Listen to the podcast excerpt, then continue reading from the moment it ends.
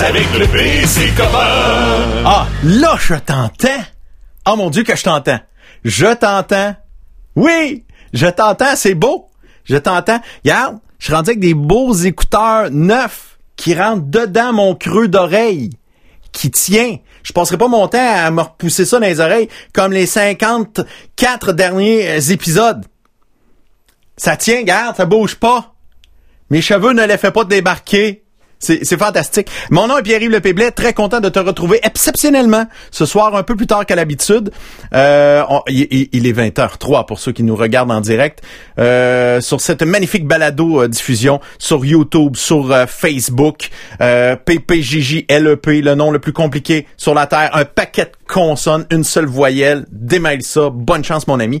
on est également disponible sur toutes les plateformes audio, Apple, Google, Spotify, il y a aussi iHeart. Euh, en tout cas, Name It sont toutes là. TuneIn. Toute, toute la gang. Si tu connais un peu ça, télécharge. C'est facile. Et en ce moment, euh, tu es en train de conduire. Arrête de regarder l'image. Va sur radiosphère.ca, sur TuneIn, tu vas pouvoir nous écouter dans la voiture. C'est beaucoup plus sécuritaire que si tu es en train de taponner en conduisant. Ah, le peu, il est drôle avec sa face. Tu me regarderas rendu à maison. Hein? C'est simple en titi. Hey, aujourd'hui, on va avoir une belle émission euh, avec des sujets muscleux. on va parler de politique puis de sport. Ouais. Sport et politique. Ça, c'est une formule là que ah, mon chum Guy, lui, il capote. Hein, Guy? Là, là, t'es, dans ta piscine à soir. Là, je suis dans ma zone. Là. Ah ouais, ouais. toi, tu capotes tu capotes, tu capotes, tu capotes. Fait que on va avoir la chance de jaser avec notre chum Well, André Ouellette, qui va être de retour, un collaborateur, chroniqueur à 91.9 Sport à Montréal. Donc, euh, on va parler de cette fameuse loterie euh, de la Ligue nationale de hockey qui dit Ah mon Dieu! Ça sent pas bon, ça, cette histoire-là. Euh, et euh, on va. Hey, parlant de loterie, as-tu les numéros gagnants pour ce soir? Ah oui, j'ai les numéros gagnants de ce soir de l'Auto-Québec. Euh, oui, c'est parti. Et le premier chiffre, le 2. Le 2. Suivi du 2. Toujours du 2. Et du 5. Le 5, on prend ça en note. Le 2, 2, 5. Et on termine avec le 0. Pour gagner, ton chèque de chômage temporaire. Bravo! Oui, c'est ça. 2250 personnes qui ont été mises à pied de façon temporaire pour, euh, entre autres, dans les casinos de l'Auto-Québec aujourd'hui. C'est une triste nouvelle. Et euh, on comprendra que la façon de faire dans les casinos va changer euh, drastiquement pour les prochains mois. Ça, c'est c'est assez problématique. Je me c'est la question que je me posais quand j'ai vu passer cette nouvelle-là de l'Auto-Québec qui font des coupeurs. Je me dis, tabarouette, quand t'es rendu que tu coupes tant de monde que ça. Un, été surpris d'apprendre qu'il y avait autant d'employés chez l'Auto-Québec. Euh, puis euh, tu fais tabarouette, ça veut dire qu'il y a eu des grosses coupures en Titi ou des, pertes de revenus euh, incroyables. Et si ton découvert, c'était c'est que t'es nul. Parce que c'est nul si découvert. Hein? Absolument. hey, j'ai appris. J'ai appris d'une fausse nouvelle. C'est, faux, là. Facebook va dire que c'est faux. Mais moi, j'aime ça mm. partager des fake news comme celle-là. Ah. Ça a l'air que la poutine guérit la COVID. Non. Ça, c'était mon lunch de la Saint-Jean euh, cette année. Wow. Euh, fait que le bleu, le bleu de la Saint-Jean et ma poutine. Fait que tout est là. Tout est là, c'est, c'est, c'est incroyable. Fait que je dis ça comme ça. Ça a l'air qu'il n'y a pas de... On règle le problème de la COVID avec ça. Hey, aujourd'hui, on va parler avec un analyste politique qui... Euh, parce que avant, c'est un, c'est un ancien politicien. C'est un, un, politicien qui a, qui a quitté la joute politique mais qui le regarde, puis là, il mange son popcorn, puis il a du fun, puis il va analyser ça, puis jaser avec nous autres. Il va échanger avec nous autres. On va peut-être avoir des potins, je sais pas. Il y a peut-être des affaires qui vont faire hmm, hmm, tu me feras pas parler à soi. Ça, ça va être intéressant. Luc Ferland, un, animateur de CKRL à, Québec, euh, que, son émission, c'est... Euh, il va nous expliquer tout ça dans les prochains instants. Ça, ça va être le fun. Avant, Guy, je pense que tu voulais nous parler. Je pense que t'es un petit gars. Tu veux vraiment que je fasse un édito en partant? En partant. Moi, je veux en partant.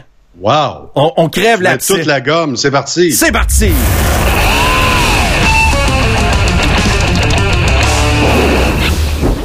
Bon, là, là, ça se peut que j'en choque quelques-uns. Ça part un peu raide. Vous savez, c'est mon point de vue. On n'est pas obligé d'être d'accord. Il y a même des gens qui inventent des titres d'émissions à Cube Radio et ça s'appelle Pas obligé d'être d'accord. Salut Sophie. Donc, euh, quand au mois de février, un ami Facebook m'a écrit C'est juste une petite grippe, Guy. J'ai hurlé de mépris.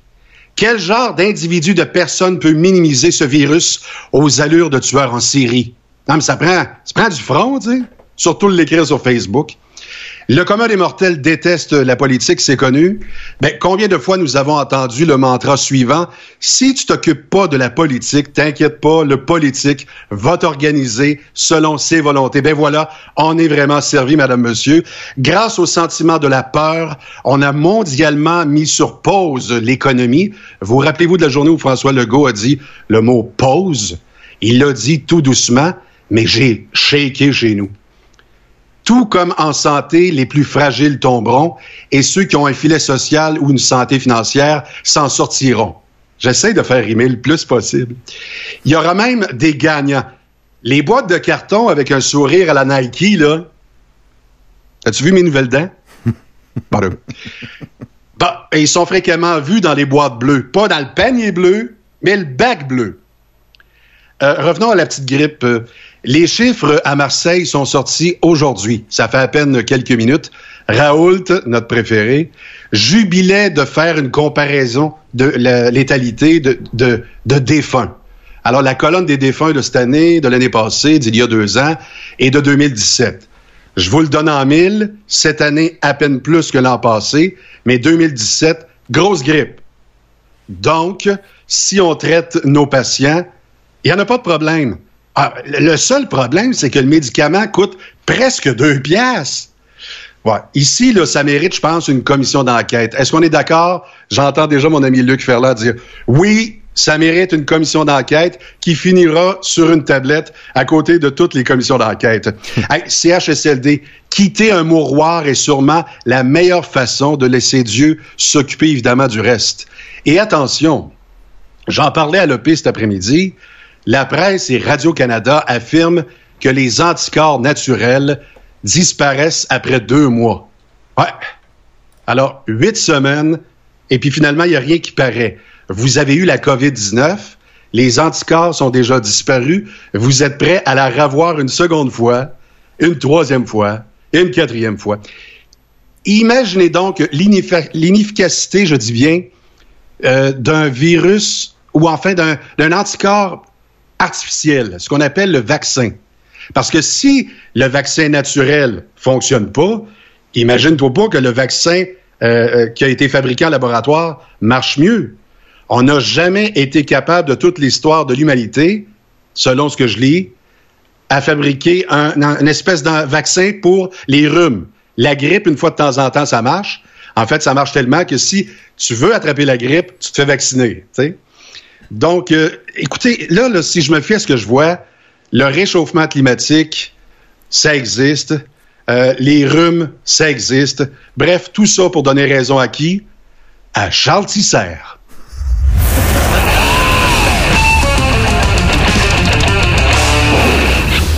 T'es en feu, mon Guy, et euh, c'est le fun. C'est le fun d'être d'accord ou pas avec toi. C'est ça que j'aime. J'aime ça. Oui. Puis n'hésitez pas, si t'es d'accord avec Guy, tu dis moi je team Guy, tu y vas, tu le dis. Si t'es contre Guy, tu y vas, tu le dis, tu peux nous écrire, tu peux nous appeler. Je vais citer hors contexte André Boitelaire. L'important, c'est de créer une érection. Une réaction. Excusez-moi. Ah. Je me suis trompé. C'était pas, pas clair. Hein? Hey, Guy, aujourd'hui, euh, euh, tu nous... Euh, peu... euh, ouais, c'est ça. Tu nous amènes un, un ami, quelqu'un que tu connais. C'est un ami ou une bonne connaissance? Écoute, ça dépend du nombre de verres. Non, non, sérieux. Luc Ferland, ça fait longtemps qu'on se connaît. C'est euh, le premier. euh, oh, Excusez, excusez, excusez. Attention. Désolé. Ça va bien, il y a eu un bug. Hey, là, voilà, bon. Mais tu peux Bonjour, dire, Luc Ferland. euh. Bonjour, Hey. vous deux, ça va bien, mon cher Guy? Heureux de Ça va très, très bien. vous retrouver. Le bleu te va toujours à ravir parce que pour les gens qui nous écoutent à la radio, faut dire que c'est un vrai bleu. Alors, lui, là, il a pensé au. le bleu.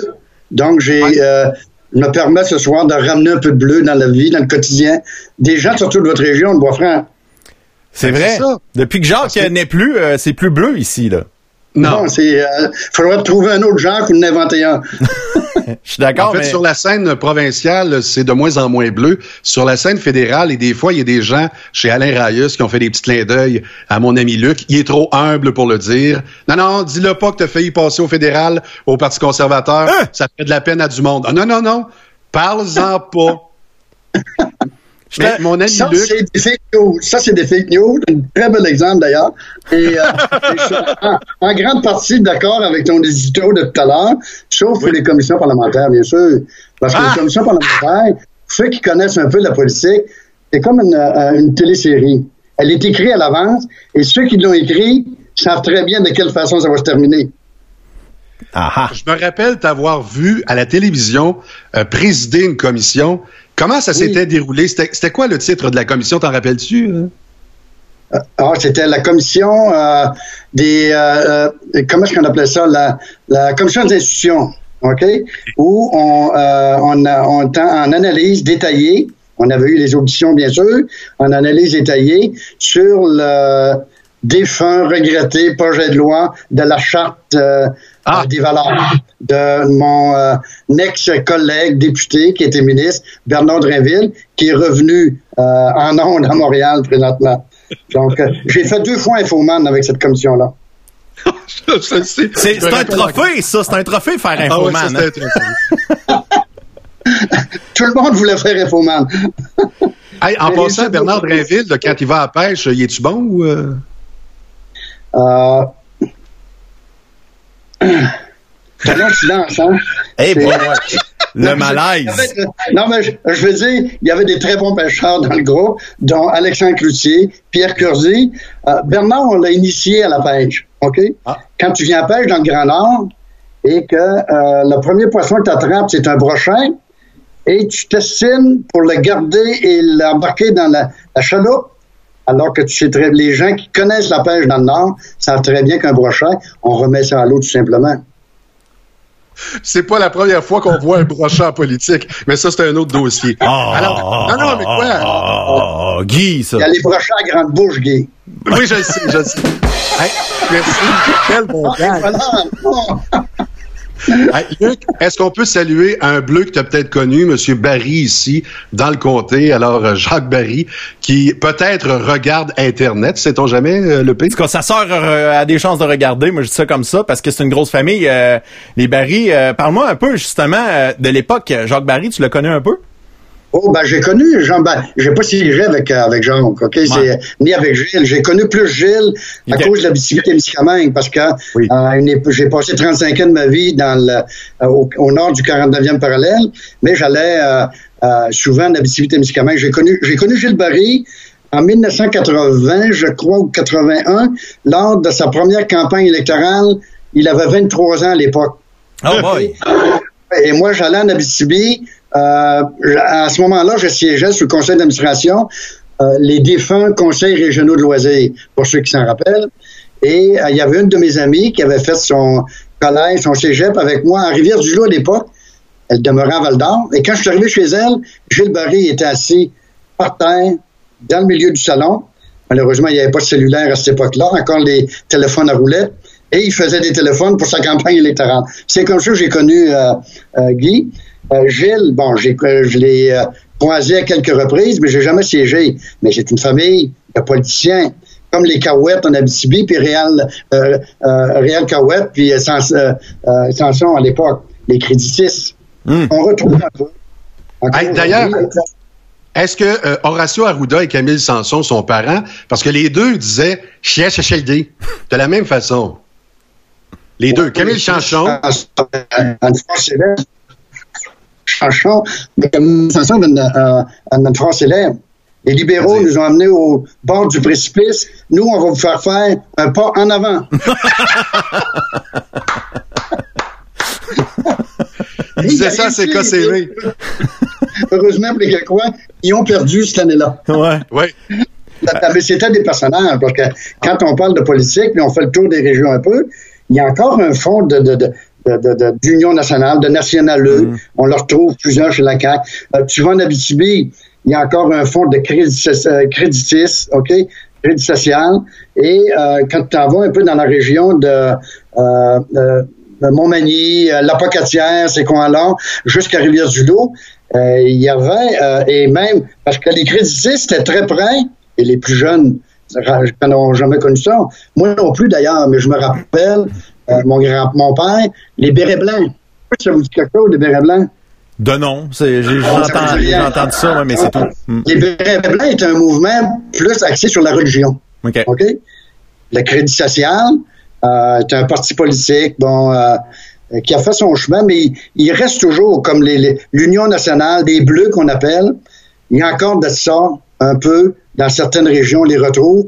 Et la CAQ ramené un peu à la surface, c'est Legault qui a ramené ça un peu avec euh, son nationalisme. On le voit à l'heure actuelle. On pourra peut-être poser des questions tout à l'heure là-dessus, sur euh, mon ami François Legault, avec qui j'ai siégé d'ailleurs. hein. François euh, euh, pressé de, de, de- Juste une petite anecdote. Quand on avait, euh, en 2007, moi je suis arrivé à l'Assemblée nationale et on se retrouve, ce que Jean Charest avait appelé le poulailler, troisième partie, OK, assis dans le fond.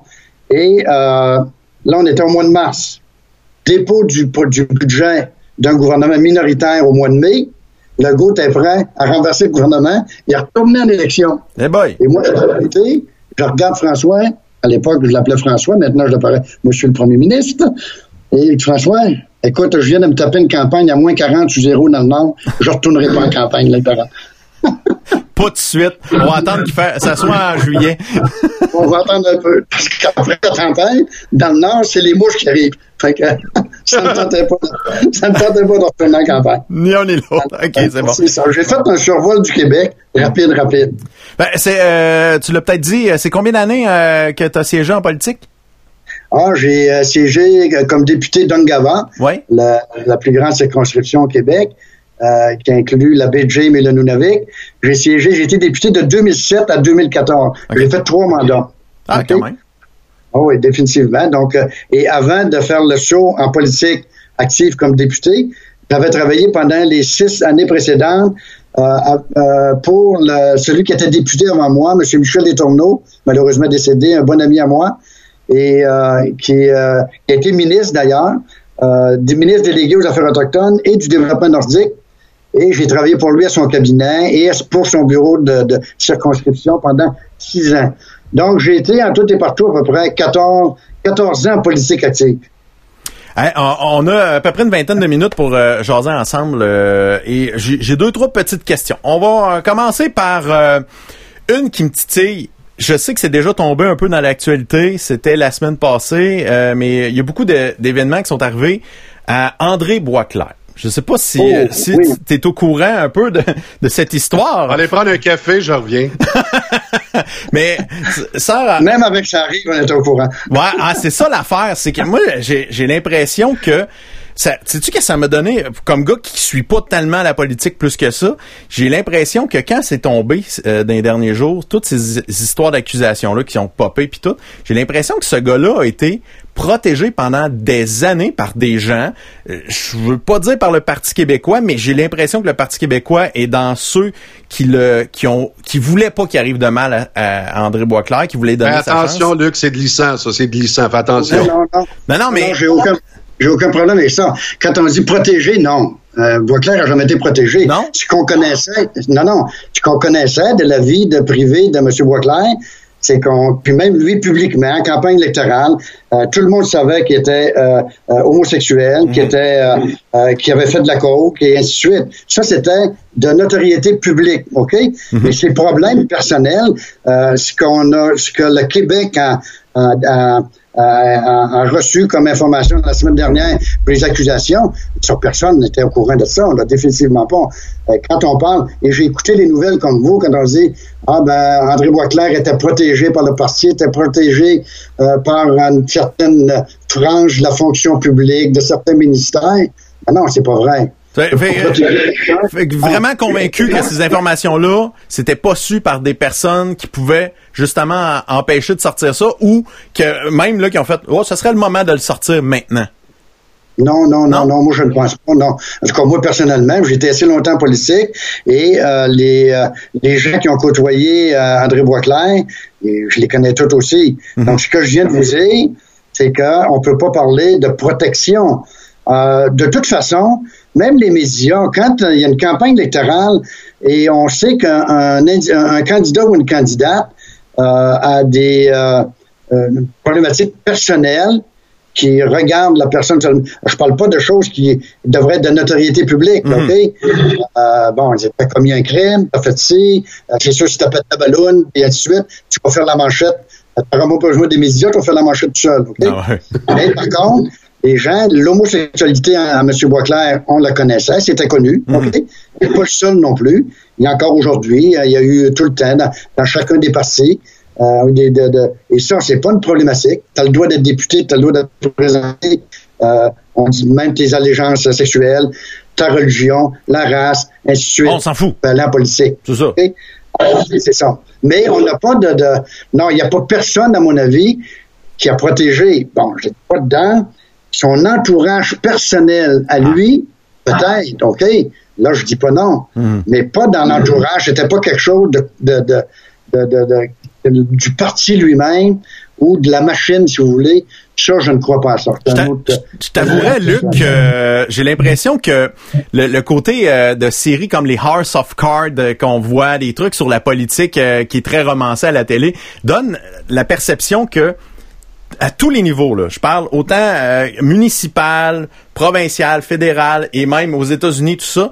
On a tout le temps l'impression qu'il y a une grosse game de magouille qui se fait. Puis là, il y en a un qui est placé là parce qu'il y a un, groupe de personnes très riches ont décidé de le placer là. Puis ici, puis ça. C'est pas de même ça marche, es en train de me dire. Ben non! Ben, ben, écoute, ça marche pas de même. Voyons, euh, encore une fois, c'est sûr qu'il y a des choses en politique. Euh, et quand euh, on prenons un parti, peu importe le parti, on a un programme, on a une, on a une vision, on voit le Québec. Le Parti québécois, c'est connu. L'option 1, on est un parti souverainiste. C'est évident. Moi, quand j'étais en campagne électorale, puis ceux qui pensaient que j'étais pas souverainiste, ben écoutez, je suis Parti québécois. Première chose, faut que tu sois Il y en a qui sont des différents degrés. Le stress. Hein.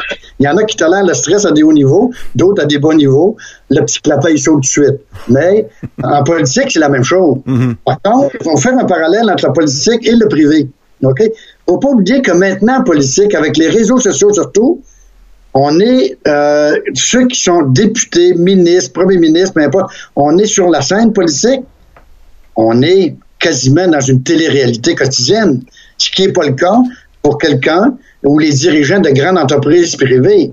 Euh, ils font pas en manchette à tous les jours, ils sont pas, euh, sont pas en manchette à, tous les jours, à moins qu'il y ait une fermeture d'entreprise, mhm. comme chez Bombardier ou peu importe, ou quelqu'un part avec une cagnotte de 17 millions de dollars, 86 millions sur 5 ans, il n'y a pas besoin d'acheter de 649, là, c'est clair et net. C'est ça. Il y a 30 ans exactement, Robert Bourassa disait sa fameuse phrase quoi qu'on en dise, quoi qu'on en pense, le Québec est libre, indépendant, blablabla, libre de son destin. Puis je me rappelle de Jacques Parizeau qui a traversé la chambre en y donnant la main en disant vous êtes mon premier ministre.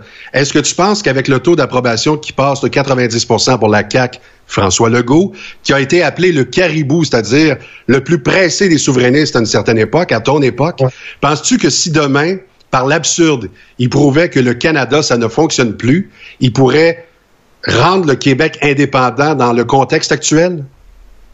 Ben moi, je pense que François Legault a déjà ramené une certaine fibre nationaliste euh, euh, euh, parmi plusieurs Québécois, Québécoises qui avaient perdu cette fibre-là. C'est-à-dire, et j'en ai entendu plusieurs, moi, sur le terrain, dire Ah, ben, je, maintenant, il me rend à nouveau fier d'être québécois ou d'être québécoise. OK? Ça, c'est de revenir un peu, mais pas de remettre la souveraineté euh, à l'avant-plan. C'est une autre chose. On sait très bien qu'au moment où on se parle, euh, si on parle un peu de la course au, PQ tout à l'heure, mais on sait très bien que la souveraineté, c'est pas la saveur du jour au moment où on se parle. Et c'est l'économie, bon, surtout la santé. Avec la pandémie, est vraiment là, une parenthèse majeure dans notre vie quotidienne. on en parlera aussi tout à l'heure. Mais euh, la souveraineté, les euh, Québécois, les Québécoises, euh, c'est pas de ça qu'ils veulent entendre parler aujourd'hui. Par contre, il y a une chose qui est certaine. Il y aura, il y a présentement, et à mon avis, ça va durer encore longtemps, il y a quand même un 30 à 33% des Québécois et des Québécoises qui sont souverainistes. Ça, on peut pas nier ça de sondage après sondage, OK? Mais est-ce qu'il y a d'autres choses plus importantes au moment où on se parle à régler au Québec? Ben, les Québécois pensent que oui, et, et j'en suis aussi. Mhm. OK? Donc, la souveraineté, il va falloir la ramener euh, auprès des jeunes surtout, différemment, euh, ramener un nouveau défi, la rendre, euh, disons, au goût du jour, si on veut, pas l'habiller, puis pas, mais c'est ça. Donc, faut aller euh, euh, et trouver aussi un leader que les gens vont vouloir suivre et en qui ils vont confiance. Ce que je ne trouve pas ni au fédéral aujourd'hui, ni au Québec aujourd'hui. OK? Euh, François Legault, euh, écoute, ça fait quatre mois qu'il est tout seul en Cameroun, OK? Et la pandémie, les partis d'opposition, ben, on peut pas en parler parce que Dominique Anglade vient d'être couronné chef du Parti libéral. Le dernier sondage, 22 C'est trois de moins que le résultat de la dernière campagne électorale. Bon, on peut pas dire qu'il y a une, il y a- il y a- on peut, on peut fêter ça. Et au Parti québécois, alors on est en pleine course à chefferie, il n'y a pas de chef encore. Donc, et à QS, bon, on, on verra ce que ça va donner. Mais François Legault, le CAC est toute seule sur la patinoire. Ce qui, à mon avis, les sondages, c'est le fun, c'est rassurant pour la CAC, les gens qui sont là, mais c'est un danger en même temps. Quand tu es au sommet, entre nous autres, tu peux plus monter, qu'est-ce qui arrive? Non, tu peux juste descendre. Et fiez-vous sur les partis d'opposition, lorsqu'il y aura une première bévue, il va en avoir. Il reste deux ans et quelques mois avant la prochaine campagne. OK? Ça ne durera pas. Et M. Legault, un fin politicien, d'ailleurs, c'est celui qui est le plus, le plus ancien des politiciens maintenant, qui siège au, au Salon Bleu, c'est François Legault. Il arrive en 98. Donc, faites le calcul. Les autres sont tous euh, partis. Ah, c'est vrai. François Gendron est plus là. fait que- à François Gendron, il a fait, euh, écoute, moi, je me trompe tout le temps, euh, je dis 74 ans, mais ça, c'est son âge. Il a fait, il a fait 42 ans. Et il faut le faire, là. C'est- incroyable. J'ai beaucoup de respect pour, euh, euh, pour François. Je ne pense pas qu'on va, peut-être qu'on va reverser un jour, mais ça me surprendrait qu'on voit ça. Comme euh, dans le sport, euh, qui va battre le record à Wayne Gretzky euh, le- le- le- au niveau des points marqués dans les nationales? Écoute, il est tout seul au sommet, puis il va être dur de rejoindre. Donc, Faire de la politique, excusez-moi, euh, Luc, excuse-moi, Luc, mais faire de la politique en 2020, justement, avec les médias sociaux puis tout ça, euh, parce qu'à l'époque, euh, tout le monde nous rappelle, justement, tu euh, Guy parlait de Robert Bourassa, on, on, on pense à René Lévesque, je pense que, que qui était un qui était un personnage euh, très mythique en, en le sens que sa façon d'être a marqué les gens. C'est un gars qui, qui ça n'était un leader que le monde voulait suivre. J'ai l'impression qu'un René Lévesque commencerait sa carrière politique en 2020 avec les médias sociaux, toutes les histoires de maîtresse puis de patente. Ça prend pas d'accident d'auto. ça pas prend rien. c'est ça l'affaire. C'est c'est c'est plate, mais souvent les les leaders, les personnes qu'on veut suivre, c'est des personnages atypiques, sont spéciaux, sont, sont, sont mêlés des fois, mais crime, ils ont un but, puis ils sont, sont trop passionnés, trop craqués par leur affaire, puis c'est le même qui arrive à, convaincre les gens d'embarquer dans leurs affaires. Mais aujourd'hui, dans, notre façon de faire de l'information, euh, on est mort vite, vite, vite, vite, vite, là, c'est tout de suite l'embûche. là. Mais t'as entièrement raison. Euh, euh, je dis pas que M. Lévesque, aujourd'hui, euh, ne ferait pas de politique, puis c'est un tribun extraordinaire et un leader extraordinaire. Mais je vais garder la même comparaison du sport et de la politique. OK? Euh, si vous me posez la question, des joueurs de hockey qui ont fait la Ligue nationale des années 70, pensez-vous qu'ils feraient la Ligue nationale aujourd'hui, ces gens-là? La réponse est non. C'est non, c'est Il y en a beaucoup qui feraient pas la Ligue nationale. Joe des Gretzky et compagnie, euh, Bossé et compagnie, bon, on en connaît plusieurs. En politique, c'est la même chose.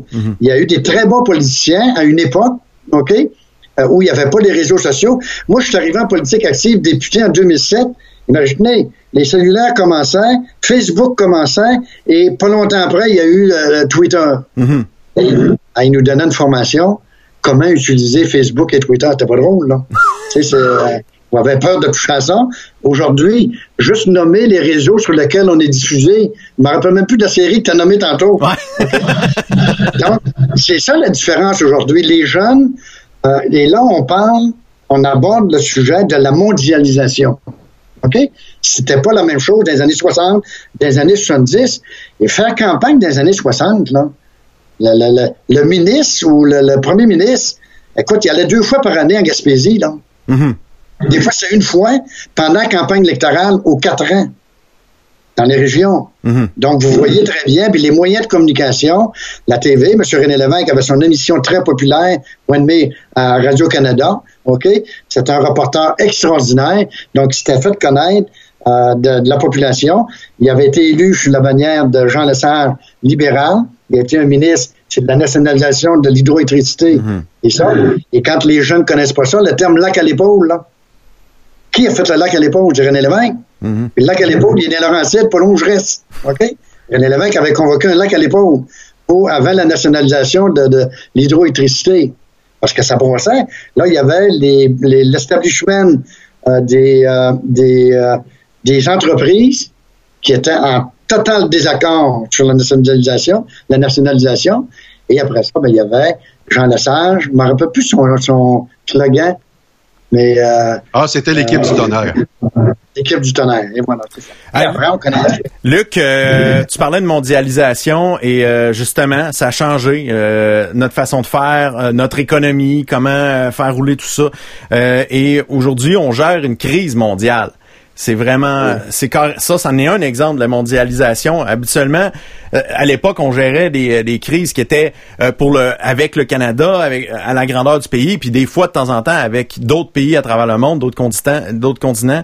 Mais là, force d'admettre que maintenant, on gère avec les médias sociaux, c'est mondial. Euh, on n'a pas le choix de traiter souvent avec la fabrication en Chine. C'est, ça fait partie de ça. Et le maudit virus en ce moment qui, qui se propage à travers la planète. Et euh, au Québec, on, on est poigné avec ça aussi, comme partout dans le monde.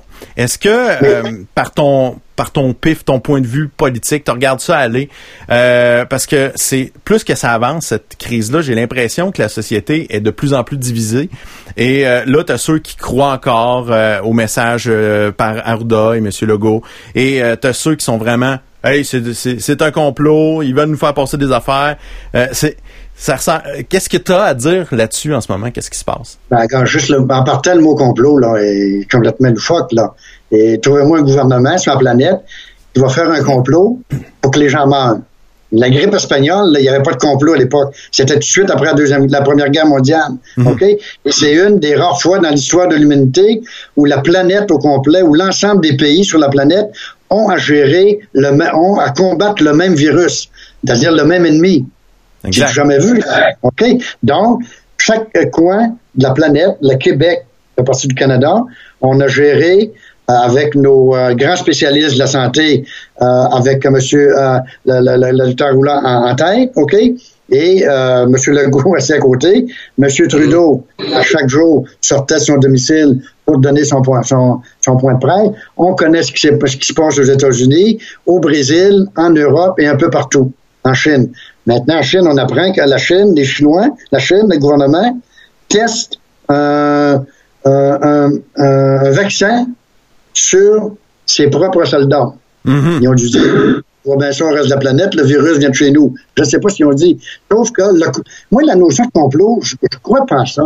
Il n'y a pas un malade qui se lève. là. Oui, il y a des malades sur la Terre. On voit les atrocités qui se passent partout.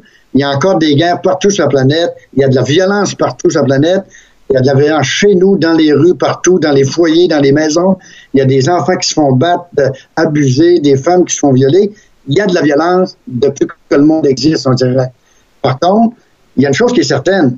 Ce virus-là, il existe. Écoute, on est rendu au-delà de 5500 euh, morts, décès au Québec, au moment où on se parle, principalement presque à 97% dans les CHSLD. Bon, Legault a admis, avec les autres gouvernements qui ont été là avant, dont je faisais partie aussi, de 2012 à 2014, et le gouvernement libéral, le gouvernement de la CAQ, OK, on l'a échappé, pas à peu près, Mhm. OK?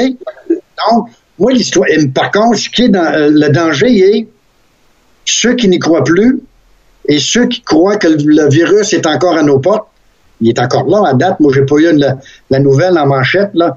On a vaincu, le virus est disparu. C'est pas vrai. On, on prévoit plutôt elle sera de quelle heure, on ne sait pas encore.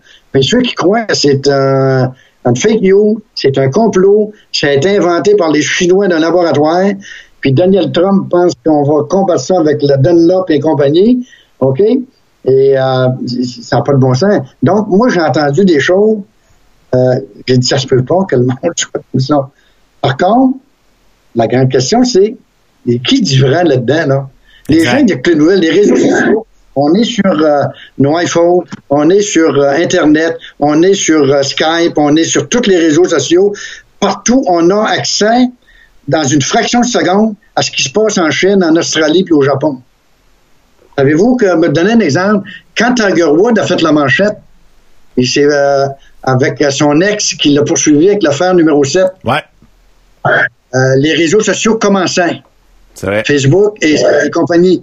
Savez-vous comment ça a pris de temps pour faire le tour de la planète? Non. 24 minutes. la planète entière est au courant. Si ça avait eu lieu en 1980, on n'aurait même pas entendu parler. Bon point. On l'aurait on, aurait appris qu'il était séparé, mais on n'aurait jamais su pourquoi. Avec un œil au beurre noir. Dans la, la, la, la- par, contre, ce qu'on vit présentement depuis la mi euh, la mi Mars. euh, mars, pas le 10 de mars, j'étais à l'Assemblée nationale euh, au dépôt du budget, le 10 de mars. Il y avait, au-delà de la Salon Rouge, après, il y a toujours un cocktail, un petit vin, après le budget, et le Salon Rouge était plein à craquer, il y avait je sais pas combien de monde. Et il y avait des gens qui venaient de partout, OK? Et le, oui, t'as trois jours, oui, 10. Le 13, le jeudi, Legault est en conférence de presse avec euh, Horacio et annonce euh, le confinement, annonce l'arrêt, la fermeture de tout ce qui bouge au niveau euh, des entreprises au Québec, sauf les services essentiels, trois jours après. Mhm. Fait que, moi, il y a un de mes amis que je connais dans le monde minier que la semaine d'avant, il était à Toronto au Congrès mondial sur les mines. Il y a 30 pays qui assistent à ça. 30, euh, non, 72 pays, 30 000 congressistes à Toronto. Il y en avait qui avaient déjà, qui étaient déjà atteints du virus. Oh. Ben, on le sait. Luc? Donc, il y a beaucoup de choses qui vont changer, hein. Hey, Luc, dis-moi, Éric Girard, ministre des Finances, quand il a fait évidemment son annonce de budget, euh, c'était sur une patinoire, je me rappelle, sur les plaines d'Abraham, et les journalistes se posaient la question pourquoi sortir, pourquoi faire ça en extérieur? Selon ton pif, est-ce que tu penses que les politiciens et les spins savaient exactement ce qui s'en venait dans les heures à venir en disant on prendra pas de chance, on va y aller legit, on va sortir de l'Assemblée nationale? Moi, j'ai rarement vu ça. Là. Ils ont mis des patins au lieu des bonnes vieilles chaussures cirées. Ils sont allés patiner sur les plaines d'Abraham pour annoncer le budget. Puis on avait un budget ultra positif. Est-ce que tu penses qu'à ce moment précis-là, Éric Girard savait quelque chose ou son entourage? Euh, non, euh, parce qu'il savait, c'est qu'il savait que le virus était présent ailleurs. Euh, Il savait déjà que la, présence du virus au Québec, il y avait eu certains cas euh, depuis le, mois de janvier, en février, mais euh, il croyait pas que ça allait prendre cette ampleur-là, que ça allait tourner en pandémie mondiale et que le Québec serait affecté euh, d'une façon aussi. D'ailleurs, le 10, Horacio est encore au Maroc. Il a fait la manchette d'ailleurs, il n'y a pas longtemps, OK? Oui. Bon, il est revenu et c'est au retour d'Horacio que là, il y a eu une rencontre et il a convoqué et il a dit à M. Legault, non, on arrête tout. OK? Je ne pense pas d'ailleurs, dans le budget, écoute, il n'y avait rien euh, dans le budget sur euh, les CSHLD, à part le, le, le, le, le- le- le projet de la maison des, euh, la maison des aînés, OK? Euh, ces choses-là, mais il n'y avait rien dans le budget pour euh, contrer, pour prévoir la pandémie. Il n'y avait absolument rien. Heureusement, le gouvernement du Québec a hérité d'un surplus de 14 milliards des libéraux, OK? Euh, je dis heureusement parce que ça a aidé, et même si là, on va retourner en déficit de 15 milliards, et ça aurait été pire si on n'avait pas eu ce gain-là. Au fédéral, ça va être une autre chose, là. Euh, ça sera pas Jojo tantôt, là. Ça sera pas très Merci à Carlos Leitao. Merci, Monsieur Leitao. Je sais qu'il nous manque euh, des minutes, là. J'aimerais ça juste qu'on parle des démarrais. Parce que personne en politique ne parle des démarrais. Y a-tu à la face? Est-ce que les démarrais... démarrais. Juste une anecdote. J'ai grandi dans un petit village qui s'appelle Petit Saguenay, à 30 km du domaine de Paul Desmarais à Sagan. Ah oui! Eh oui, mais oui. Moi, j'allais me baigner au lac des Chênes en vélo. J'étais en forme dans ce temps-là. J'en fais encore aujourd'hui. Et, euh, mais le domaine de Desmarais, à ce moment-là, n'était pas ce qu'il est aujourd'hui. Maintenant, ben là, euh, c'est sûr qu'il y a moins d'activité, mais euh, non. Mais oui, je- tu voulais que je te dise quoi sur les démarrages? Ben, c'est parce que que famille ou une autre famille? Oui, mais Falardeau a déjà fait un film, Le temps des bouffons, que tu as peut-être vu, où on a vu euh, les George Bush euh, débarquer pour la fête à Madame Desmarais. Alors, vous aviez euh, Brian Mulroney, Lucien Bouchard, Jean Chrétien, tous habillés pareil, habillés par la famille Desmarais, au domaine Sagar, un domaine princier. On sait même que M. Sarkozy, ça a été dit, a été sponsorisé par Total, qui est quand même la pétrolière numéro un en Europe, qui appartient à la famille Desmarais. Bref, ils avaient le bras long. Est-ce que tu penses qu'aujourd'hui, ils ont encore le bras long en politique ou tu veux pas répondre? Non, ça me dérange pas. Non, j'ai aucun problème à répondre. Il y a des, si je connais pas, je répondrai pas. Mais euh, non, oui, encore. C'est une famille qui a encore euh, euh, beaucoup d'influence au, au, Québec, autant au fédéral qu'au provincial, mais beaucoup moins. Pourquoi? La paternelle est plus là. Ah. Les enfants, c'est différent. Parce que le paternel, c'était lui, le patriarche, qui rentrait à l'Assemblée nationale. Et moi, je me rappellerai je me rappelle comme c'était aujourd'hui. Quand M. Desmarais rentrait par la porte numéro 6 avec euh, sa, sa, sa gamme rapprochée, il s'en allait direct au bureau du PM. Il n'avait pas besoin de garde du corps. C'était ça. Et oui, voilà. Alors, euh, même chose à Ottawa avec euh, Brian Mulroney. Euh, les plus grands de ce monde, les rois, euh, les plus grands premiers ministres de ce monde ont passé au domaine de euh, M. Desmarins à Sagan. Savez-vous qui est allé inaugurer le terrain de golf 18 trous? Parce que la conjointe de Mme euh, Desmarins était une grande amatrice de golf. Et il y avait en fait aménagé un terrain 18 trous. Je ne sais pas comment il a coûté, mais quand même. Qui est venu inaugurer? Jack Nicklaus. Tiger Woods lui-même. Ah, OK. non! T'as pas dit Tiger Woods? J'étais sûr que t'aurais ri de moi. oui, non, il y aurait beaucoup d'anecdotes, mais si jamais j'ai l'opportunité de revenir ben oui. vous raconter un petit peu, euh, on pourra en, en raconter d'autres. Mais euh, comme pour euh, juste terminer sur la question des démarrants, oui, c'est encore une famille qui a beaucoup d'influence. Euh, par ses entreprises, ainsi de suite, mais euh, de façon différente. Et moi, je pense que beaucoup moins que lorsque le patriarche était là, c'est-à-dire Paul Desmarais lui-même. Ah, dis-moi, Luc, c'est euh, comment on fait pour t'écouter à CKRL? C'est à quelle heure? C'est à quel moment? C'est à tous les jeudis matin, de 8h à 9h, à CKRL 89 et ça s'appelle Accès Pouvoir, que je co-anime avec mon ami Jean-François Artaud. Un des rares Québécois que je connais qui parle parfaitement l'inutitouk. Ah! Un jour, on fera une émission des Nouptitouks. Et avec Caroline qui euh, euh, qui s'occupe de la, la, la, la technique, euh, parce qu'on doit, on, on, fait l'émission maintenant à partir de chez moi, Jean-François chez lui. On peut pas aller au studio encore présentement. Mais non, j'adore ça, je m'amuse. on commente l'actualité politique sur la scène municipale, provinciale et fédérale. C'est fantastique. On va pas à l'international parce qu'on parlerait juste de Trump et on aurait passé d'une heure.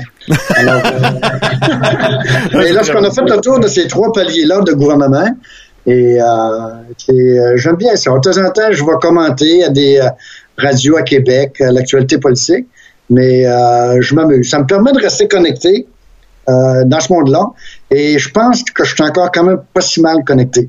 C'est très bon, ça. Euh, je, je, vais te, te, choisir une belle musique pour euh, nous quitter. Euh, oui.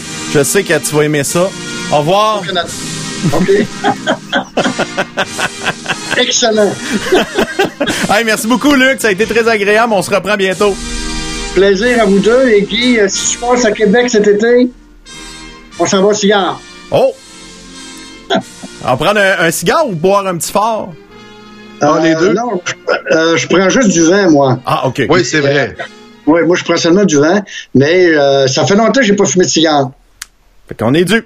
Merci un péquiste, un péquiste qui boit du rouge, ça se peut. Ah! Alors, merci. Bonne fête. Salut bien. Salutations. Merci beaucoup. Aïe, aïe. Très sympathique. Luc Ferland. Donc, euh, analyste politique, un ancien, euh, qui est un passionné, qui est resté passionné. Hein. On peut pas euh, sortir, on peut sortir le gars de la politique, on sort pas nécessairement ah, la politique du gars. Euh, vite comme ça. Fait que euh, c'est le fun en titi. On a la chance, nous, de recevoir dans notre émission des passionnés, des, des personnes qui aiment ce qui, de quoi qui parlent, qui sont des crinqués, qui qui, sont amateurs de tout, là, de, de, de, leur affaire. Là, pis ah, moi, là, Well, là, lui, il en mange oh. du sport. Salut, mon Well! Ah, je t'entends pas. Pourquoi donc? Ça va bien? Pourtant, t'es bien ouvert. Euh, pourquoi je ne t'entends pas? Bon, ben, on va prendre un, on va prendre un guess. Je vais t'appeler avec l'autre ordi. Oh! Ça va pas long.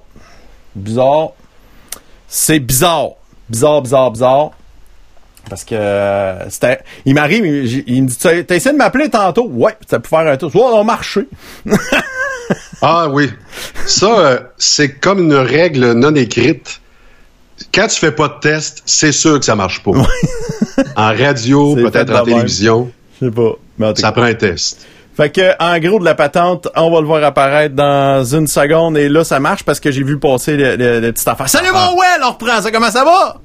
Ça va bien, vous autres? Hey, mais, hein, Yes. ça va super bien. Hey, ça marche! Yes! C'est c'est incroyable. C'est incroyable ce qui se passe avec la technologie. Hey, je vois euh, que tu as une belle casquette en plus euh, avec la lettre P. J'imagine que tu as choisi ça pour moi, euh, pour euh, le P.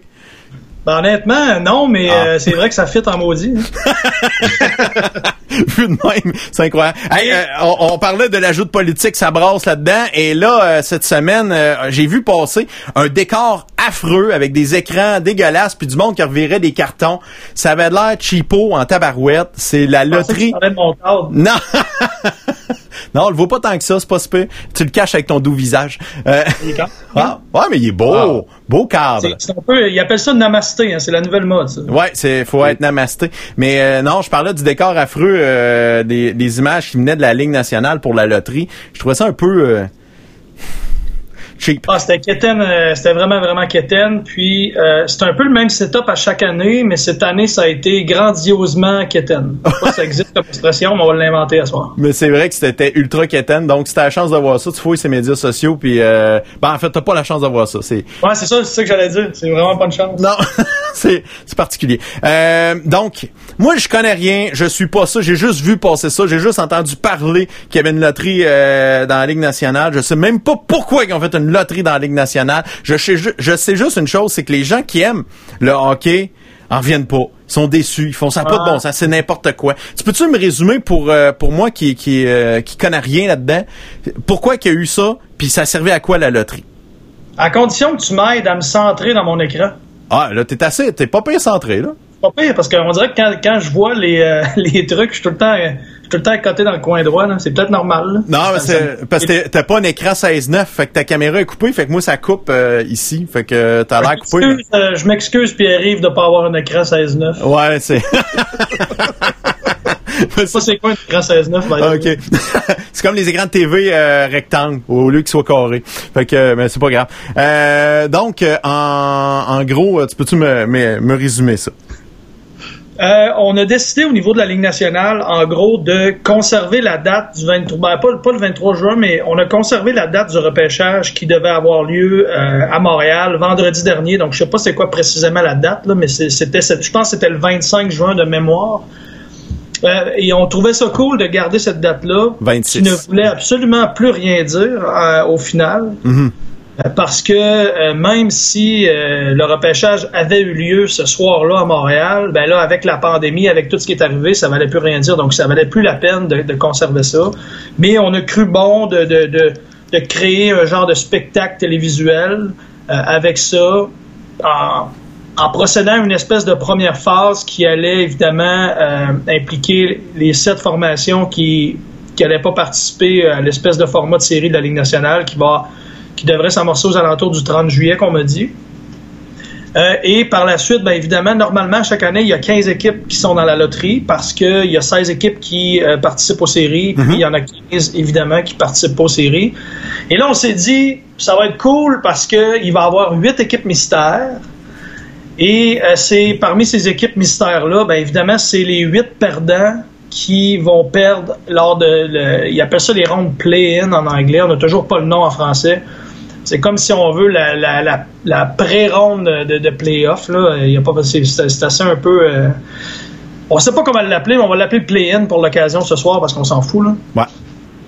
Euh, donc, on a créé un show avec ça au lieu de tout simplement attendre après, la, après cette ronde-là où on aurait connu l'identité des huit formations qui, évidemment, auraient perdu lors de cette ronde-là.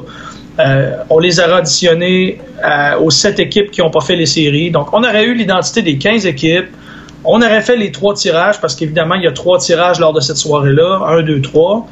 Euh, et Alexis Lafrenière aurait su qui parle au premier rang, donc possiblement sa, prochaine destination, l'équipe avec qui il amorcera sa carrière dans la Ligue nationale.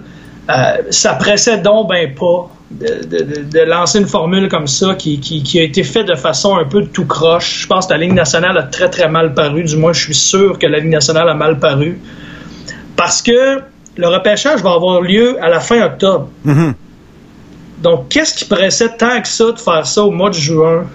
Ça pressait absolument pas. Euh, C'était-tu aurait- diffusé à TV euh, aux États-Unis? C'était. Ouais. C'est en direct à, euh, je crois, c'était à Sportsnet de mémoire. Donc, à part euh, des raisons de code d'écoute pour essayer de vendre un peu de pub, il n'y a, rien? C'est ce que je C'était comprends. la seule et unique raison. euh, je te dirais que probablement que Batman a une raison différente, mais, euh, mais nous, on la connaît pas. Euh, et- en plus, le fait qu'il y avait 2,5% de chance que l'équipe E qui a remporté cette loterie-là parle au premier rang, donc remporte la première loterie, euh, ça a créé un autre malaise parce que, tu sais, si, si le, même événement arrive, mais avec la troisième loterie, c'est-à-dire que si l'équipe E remporte la loterie et parle au troisième rang, ben à ce moment-là, euh, par exemple, les sénateurs gagnent la loterie numéro un, ben Lafrenière, on le sait qu'il va aller à Ottawa. Et puis si les Kings remportent aussi la, la deuxième loterie, ce qui est arrivé, ben on sait que Quinton Byfield, par exemple, va, va- va aller du côté de Los Angeles au deuxième rang. Donc ça, ça peut être des bonnes suppositions. Mais là, il a fallu que ce soit la première. Donc il a fallu que ça tombe sur la, la sur le first overall, comme on l'appelle, évidemment. Euh, donc là, ça a créé un autre malaise, ça a créé plein de surprises. Euh, moi, cette soirée-là, j'ai passé euh, ma soirée à tenter d'expliquer ça à tout le monde parce que c'est pas tout le monde qui comprenait. Ben, je peux te dire que c'est dur à suivre pour de vrai parce que les, les loteries servaient pour les échanges, puis ça sert en même temps pour les playoffs virtuels qui, qui veulent faire pour euh, la, la, la fin de saison actuelle, c'est ça? Je La comprends face, à pas. Guy, la face à Guy est extraordinaire. Non, mais c'est comme un mauvais épisode d'un dîner presque parfait. C'est vraiment mauvais. Ben, je trouve ça chien pour un dîner presque parfait. Oui, c'est vrai, t'as raison. Je m'excuse. André Ducharme, je m'excuse. Oui, t'avais besoin de t'excuser, Guy, parce que non, écoute, c'était. Puis ça durait une demi-heure. C'était. euh, en tout cas, ça a été euh, vraiment une perte. Moi, je l'ai enregistré parce que j'ai pu l'écouter en accéléré par la suite. Sauver les pauses. En bout de ligne, j'ai perdu peut-être 14 minutes au lieu de 30, là, ce qui était vraiment brillant de ma part. Parce que je savais que ça allait être euh, un peu douteux, mais, euh, mais quand j'ai vu que. Quand j'ai vu que c'est l'équipe Ligue nationale à être nommée plus tard, qui a remporté la loterie, je me suis, je me, je me suis dit, les complotistes vont sortir par milliers encore une fois, parce que c'était donc ben louche. Ça a l'air arrangé. Ça a l'air arrangé parce que Batman avait calé le fait que il y avait des chances que il y ait une deuxième phase au cas où une des huit équipes qui est en série remporte une des trois loteries. Et là, curieusement, il y a un gros hype autour de Lafrenière. Il y a quand même un hype autour du repêchage à chaque année. Et là, curieusement, le, le- le choix numéro un appartient à une équipe à être nommée plus tard. On aura une deuxième phase. C'est encore des codes d'écoute. C'est encore des commanditaires. Ça va créer un hype autour de, de cette ronde de série-là parce que là, évidemment, chacune des 16 formations qui fait partie de cette ronde-là a officiellement des chances euh, de, de, de remporter euh, évidemment la frenière, si on veut. C'est un peu bizarre d'avoir un joueur comme, comme trophée, comme prix, mais c'est la réalité en fait. Et évidemment, le Canadien fait partie de ces 16 formations-là. Euh, donc là, vous allez commencer à voir plein de gens, des, des fans du Canadien qui, qui là souhaitent que le Canadien perde parce que là, c'est donc bien cool d'avoir la frenière à Montréal. Mais c'est 12,5% de chance que le Canadien a. C'est pas 100% de chance. C'est pas parce que le Canadien perd contre les Pingouins qu'automatiquement la frenière s'en vient à Montréal. Ouais, mais sauf que Claude Julien, qui a peur du virus, euh, Kerry Price, qui s'est amené à Montréal en faisant brailler ses trois filles et sa femme, tout ça fait en sorte qu'ils vont perdre au premier tour, c'est certain, et aller chercher le 12,5% de chance. Ah, tu vois, Guy, tu fais partie des naïfs, toi, qui. tu fais partie du complet. Hey, by, by the way, les gars, pa- je vais prendre ma première gorgée. là. J'ai choisi une tasse spéciale pour vous ce soir. Ah ouais, ouais, donc? Ah, Oh, Oh. plein de cœur. Parce que je vous aime. Ah, c'est beau ça. ah il est lover. Il, il change pas. C'est un lover. C'est un Quand t'es lover. lover, quand t'es lover, faut pas que tu changes parce que après ça, t'es tout mêlé. Là. Tu peux pas devenir- tu peux pas être lover puis devenir un bad boy, ça marche pas. J'ai déjà essayé puis ça fonctionne Ouais, pas. ah non, OK. Hey, sérieux, on peut-tu faire une parenthèse là-dessus? Je sais que c'est pas sportif, là. C'est peut-être anti-sportif. Mais est-ce que tu as déjà, à un moment donné, été vraiment un bad boy et est-ce que tu as scoré? Ou finalement tu t'es dit être bad boy, pas être toi-même, ça n'a pas été payant? Est-ce que je peux aller sur cette glace-là? Ben, je peux te dire la vérité, j'ai plus scoré en tant que bad boy qu'en tant que lover. Ah, oups. Ah ouais. Mais le problème, c'est qu'une année, tu te dis, ben, moi, je- c'est pas moi, ça, tu sais. Fait Ouais. que euh, tu viens que tu finis par t'assumer, puis là, ça marche plus, mais c'est pas grave. Prends des notes, Ouais. Guy. Non, mais pour les filles qui sont à l'écoute, là, écrivez-nous, est-ce que vous préférez les lovers comme lui ou vraiment les bad boys? Comme Guy. Parce- comme moi. Moi, je suis un bad boy. oui, c'est vrai, Guy, que t'as un look de bad boy. C'est vrai qu'il fallait que. Ouais, c'est vrai. Ah, mais check-moi la face. J'ai-tu l'air d'un bad boy? Guy, J'ai- déjà essayé la barbe? Hein? La barbe? Très bien, de la barbe. Guy, tu devrais essayer ça. On est en Oui, Denis. Coderre, il m'a dit que ça cacherait ici, là. Ben, je te confirme que oui, gars. Ouais, ça marche. Ah, tu verrais, ça marche. Ah oui. OK. La barbe, c'est pour le deuxième menton. Soit dit en passant, je suis, je suis vraiment pas si lover que ça. là. J'ai mis un petit peu de. J'ai mis de l'huile sur le feu un peu. Là. Je suis pas tant lover. Ouais. OK. Pourquoi ok. je dis- T'es à moitié, t'es moitié bad boy, euh, moitié lover. Ça Ben, je me considérais comme un. J'ai un style hybride. Hybride. Et voilà. On va plus loin avec l'hybride. Ouais, je me suis adapté au, euh, au Moyen Âge. Oui, oui. À l'âge moyen. Euh, donc, euh, moi, là, la seule affaire qui m'intéresse, là, c'est quand est-ce que je vais voir une rondelle glisser sur une glace, puis à quel moment que je vais voir le Canadien jouer, puis je vais faire « Ah mon Dieu, ça paraît que ça fait des semaines que ces gars-là, ils se pratiquent pas tant que ça.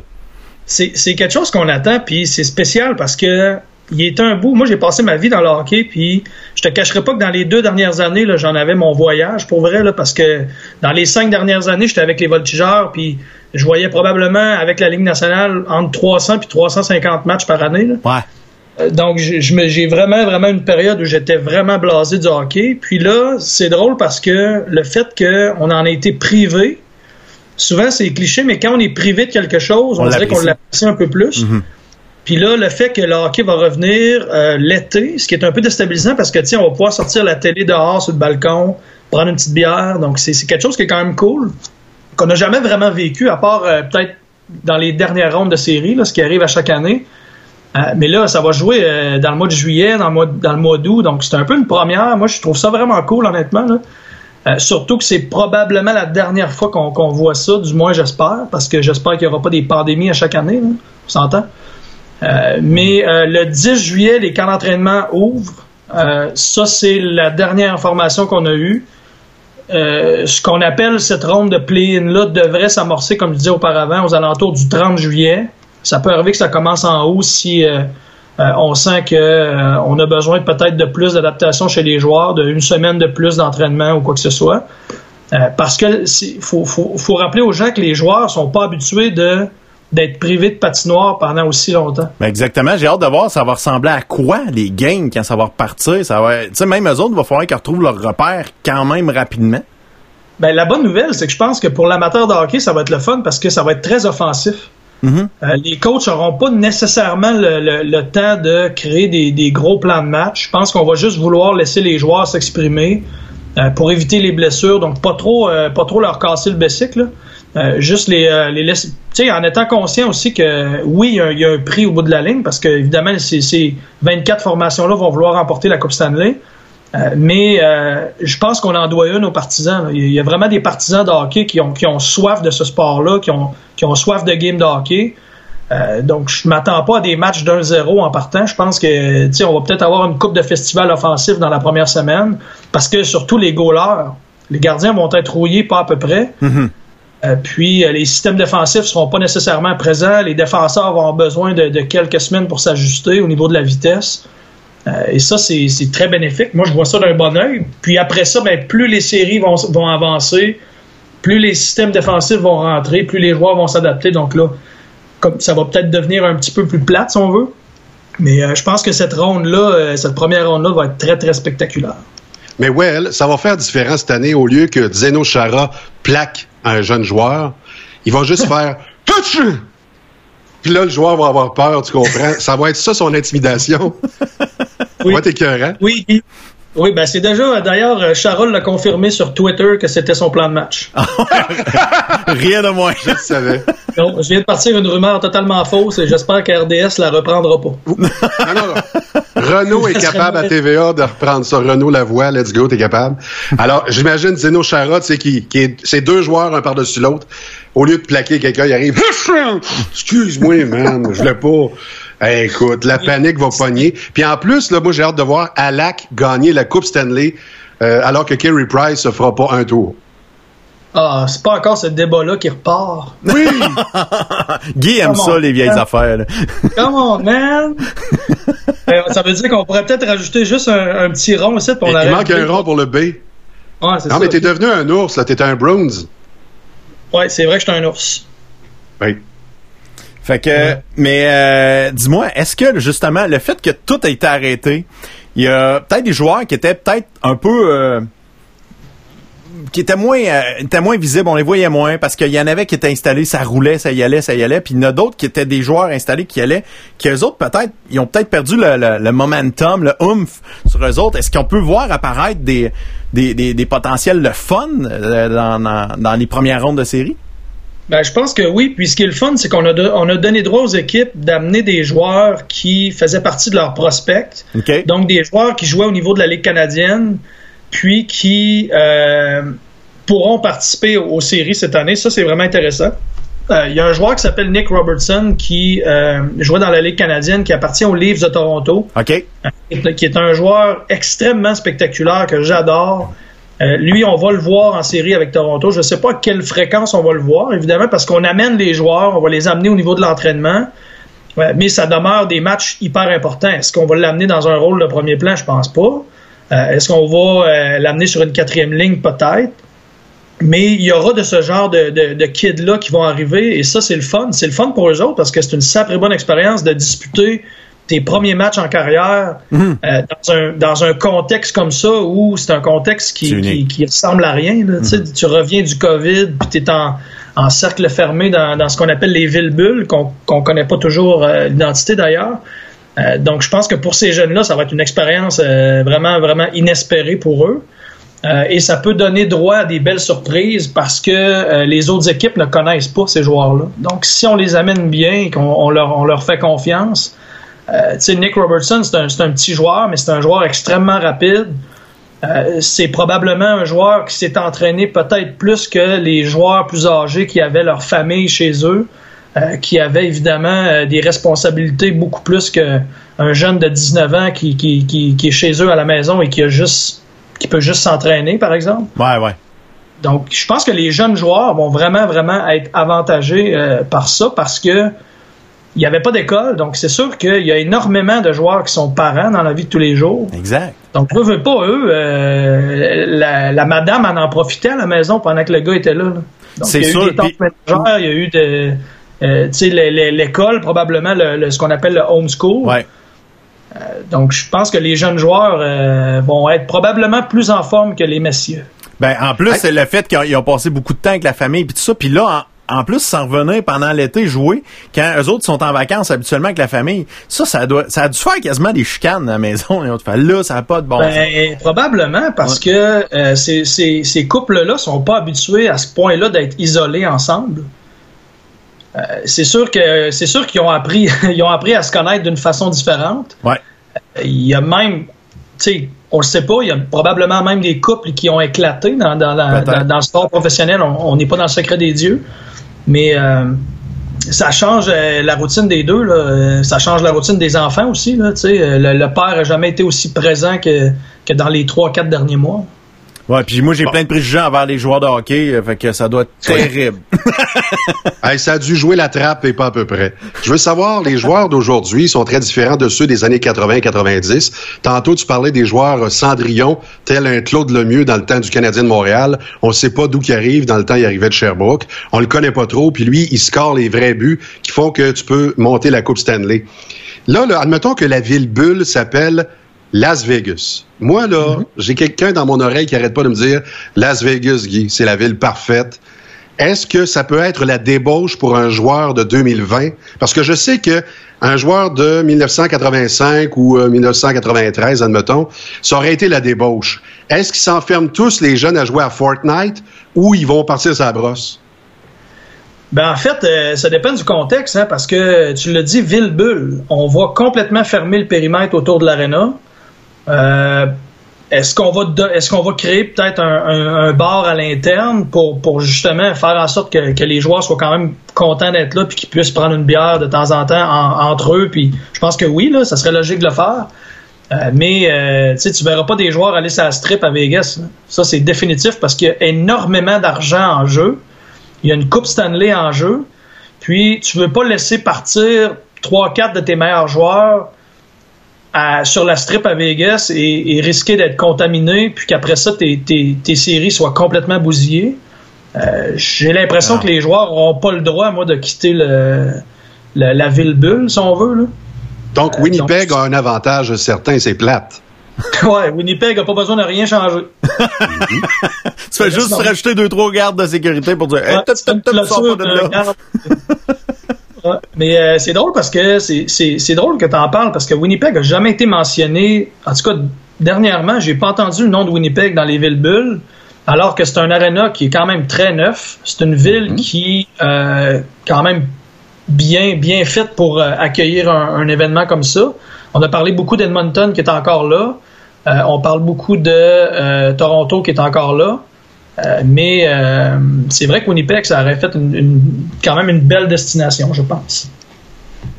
À suivre. On va découvrir ça quand, ces villes-là? Dans les prochains jours? Ben, à chaque jour, on a dit que ça va être aujourd'hui. Ah. Il faut s'imaginer qu'aujourd'hui, ça sera aujourd'hui un jour, mais en tout cas. Ah, c'est comme c'était censé être vendredi, puis là, c'était censé être lundi, puis là, c'était censé d'être ah. aujourd'hui. Mais euh, apparemment que ce serait demain. Puis demain, c'est ben la fête du Canada, donc c'est ben une belle journée pour officialiser Edmonton. C'est vrai. Est-ce qu'on a l'hymne national? Ah oui, ça serait important d'avoir ça. Moi, je prendrais celle-là de la Suède. Ah, je l'ai pas à Suède. c'est de même, là, non. Les Suédoises, hein? Ah, well. Non, ça, c'est Guy. Toi, t'es tordu, toi. C'est pas moi, là. Au championnat mondial de hockey, j'étais au deuxième étage du Dagobert et dans un drapeau russe, j'ai dû abrier deux Russes, OK? Ah, ouais. Et c'était les gars à l'équipement et les gars à l'équipement se faisaient passer pour des joueurs de hockey.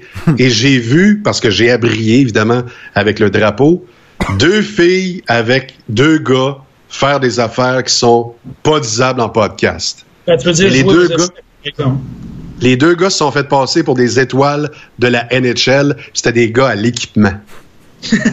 ben, il y, y, a des gars d'équipement étoiles, Guy. Oui il y a probablement des vedettes dans, ce milieu-là. Mettons, tel, tel préposé à l'équipement est une superstar par rapport aux autres. On sait pas. Mais euh, lors de ce championnat du monde-là, je me souviens que j'étais au Dagobert à ce moment-là. Puis Ovechkin avait payé une tournée générale. Oui. Hein? Imagine, au Dagobert, là, c'est trois étages. Ah, OK. Ben, il l'a pas fait au Maurice aussi. Il semble que, tu sais, les cartes de crédit, là. Il y avait ah oui, ça, c'est le jeu de la roulette russe. On en avait parlé en ondes avec Marceau, ça, je me rappelle. Parce que euh, ce que les Russes faisaient, eux, ils allaient souper, puis ils étaient tous assis à la même table à la fin, puis ils jetaient leur carte de crédit au centre de la table, puis ils en pigeaient trois au hasard, puis c'est ces trois-là qui splittaient le bill. ils appelaient ça le jeu de la roulette russe. Eux. Ben, ça sauve du temps. Ça sauve du temps, pas de niaisage. Puis probablement que ça sauve beaucoup d'argent si t'es pas pigé. Ouais, exactement. Si t'es pigé, non, par exemple. Ouais, c'est ça. T'espères pas être pigé là-dedans. Hey, euh, Well, euh, merci beaucoup. Fait qu'on va, on va suivre ça avec intérêt euh, pour les, les, amateurs de hockey qui, qui ont vraiment soif d'en voir euh, du hockey. Ça va faire... Je pense, honnêtement, j'ai l'impression... parce qu'au Québec, on est très... comment dire? On est très influencé par la température... et je parle pas de la météo, du hockey tu remarqueras, quand le Canadien gagne, euh, il y, a une joie de vivre qui s'installe tranquillement pas vite, puis quand ils s'en vont pour se faire éliminer, puis qui se font éliminer, pendant deux trois semaines, on a à baboune à terre, comme si on était en plein automne, en, plein automne, puis qu'il manquait de lumière, mais on est au printemps. Tu sais, c'est ça la vie. Oui, c'est d'ailleurs à cause de ça que j'écris plus sur le hockey. parce, que, euh, écoute, quand le Canadien gagne, là, puis t'écris un texte sur le Canadien, t'es le roi du monde. C'est ça. parce que le Canadien a gagné avec ton, tout ce que tu vas dire, c'est positif. Mais quand le Canadien perd, tu dois dire pourquoi le Canadien a perdu. C'est logique. Fait que t'as pas le choix d'écrire un texte qui est un petit peu plus négatif. Et c'est là que les fans du Canadien sont un petit peu bougonneux, comme tu dis. Ouais, mais alors, à leur défense, euh, well, euh, moi, je suis obligé de dire que, moi, là, les analystes, là, puis les experts qui disent pourquoi que le Canadien a perdu, là, il y a pas de raison. C'est du hasard, cette histoire-là. C'est juste du gros arrangé. C'est comme hasard. la lutte. C'est comme la lutte, le hockey. Ah, tu penses? C'est Ah, arrangé? oui. Moi, tu je l'as pense... vu à la loterie, là? Tu Ouais. l'as vu à la loterie? Mais j'en, j'en ai vu passer des commentaires, le genre de Roger, 59 ans, Lévis, là. Ouais. Ouais, ouais, c'est arrangé, c'est arrangé, la loterie, c'est arrangé. Mais non, Roger, c'est pas arrangé. Il y a une firme d'avocats qui sont payés à coups de millions pour être là. Tu penses-tu vraiment qu'ils vont arranger ça? Ouais, mais il y a une autre firme qui a payé plus cher la firme d'avocat pour l'arranger. C'est, c'est qui cette firme-là? Non. C'est la firme Roger, 59 ans, de Lévis. Ah, voilà. tout est dans tout. Complot. Complot. Exact, c'est de même ça marche. Mais quand il y a apparence de complot, il y a complot. Tu sais, c'est comme il y a apparence d'injustice, il y a injustice. Injustice, Voilà. toujours. Perception. Fait que, hey, on va suivre ça euh, très prochainement. Quand ça va repartir, euh, well, tu reviens nous jaser de ça, puis tu nous diras pourquoi que le Canadien aura perdu. oui, oui, mais au moins c'est pas par écrit. Je vais, ça me faire plaisir. ouais, les insultes, on va les recevoir nous autres mêmes. hey, salut mon Well. Ciao les gars. Salut mon lover. Lover, bad boy. Salut mon bad boy. yeah! Ouais. Salut, man. Euh, c'est André euh, Well, Wellette, que tu peux entendre euh, de temps en temps sur le 91.9 euh, Sport pendant l'été. Euh, par de ça, il parle de sport, surtout de hockey. C'est qu'est-ce que tu veux? Il aime ça, il en mange, c'est un passionné, c'est un crinqué. Mais euh, pas un crinqué vendu. Il essaie, il est objectif. Ben, en fait, avec les années, là, je pense qu'il a comme relativisé un peu la patente. Bah, ouais. Parce que moi, quand je l'ai connu, euh, c'était féroce. Là. Ah, ouais, ouais. C'était très féroce. Là, il te l'a livré, là, tu sais, se faire euh, ramasser sur un commentaire. Hey, un commentaire. Tu sais, c'est du sport, les amis. On sauve pas des vies, là. C'est une rondelle de caoutchouc qui s'en va dans le but là-bas. C'est comme commenter euh, une série télé, mais là, c'est du sport. Fait faut pas... Le P, Oui, vas-y. est-ce que tu as deux minutes pour répondre à un quiz des plus intéressants? Hein, t'as un quiz? Ouais, j'ai un quiz, mais avec une longue trame, s'il te plaît. Une longue trame. Parce que c'est toi qui vas répondre aux questions. On veut connaître le P. Qui est le P? Un peu. Eh boy, tu... Je suis beau. Euh, Non, mais les gens me disent, le P, le P, c'est pas, c'est pas juste une lettre. Non, c'est plus que ça. Attends un peu, je vais voir. J'en ai-tu une bonne trame, mettons ça? Ah non, c'est pas bon, ça. Ça. Ah, ça c'est Ah. doux. Ça c'est doudou. Vas-y. Première question. Ouais, avec vas-y. quelle personne, le P, tu rêverais de faire du spider? Personne connue, inconnue, une personne. Euh, avec toi, mais t'as tellement honte de, de te coller sur Non, moi. non, non. quelqu'un, quelqu'un, là, tu sais, qui, qui est fréquentable. Fréquentable. Avec qui j'aimerais ça le fun ride de Spider? Hey, pour de vrai, tu me poses une colle, là. J'aime ça faire ça tout seul euh, ou avec mes filles. Fait que. Euh, Aïe, euh, je sais pas. Vite demain. Il n'y a pas de vedette, d'humoriste, rien, non? Euh, bon, Martin Matt ou euh, Sébastien Coet en France. L'animateur Ah. Radio d'énergie. euh, Animateur radio. Ouais. Euh, Qu'est-ce qui te rend impatient, le P? Ah, beaucoup de choses.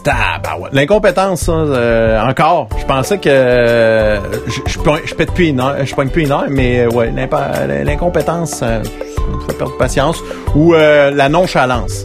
Tu sais, du monde très talentueux, là, qui peuvent faire des grandes choses, puis que, en fait, qui ont dix fois plus de talent que moi, puis qui font rien avec, là, moi, ça me fâche. Raconte-nous un moment embarrassant que tu as déjà vécu. Le pire de toute ma vie, là, c'est euh, j'étais très jeune.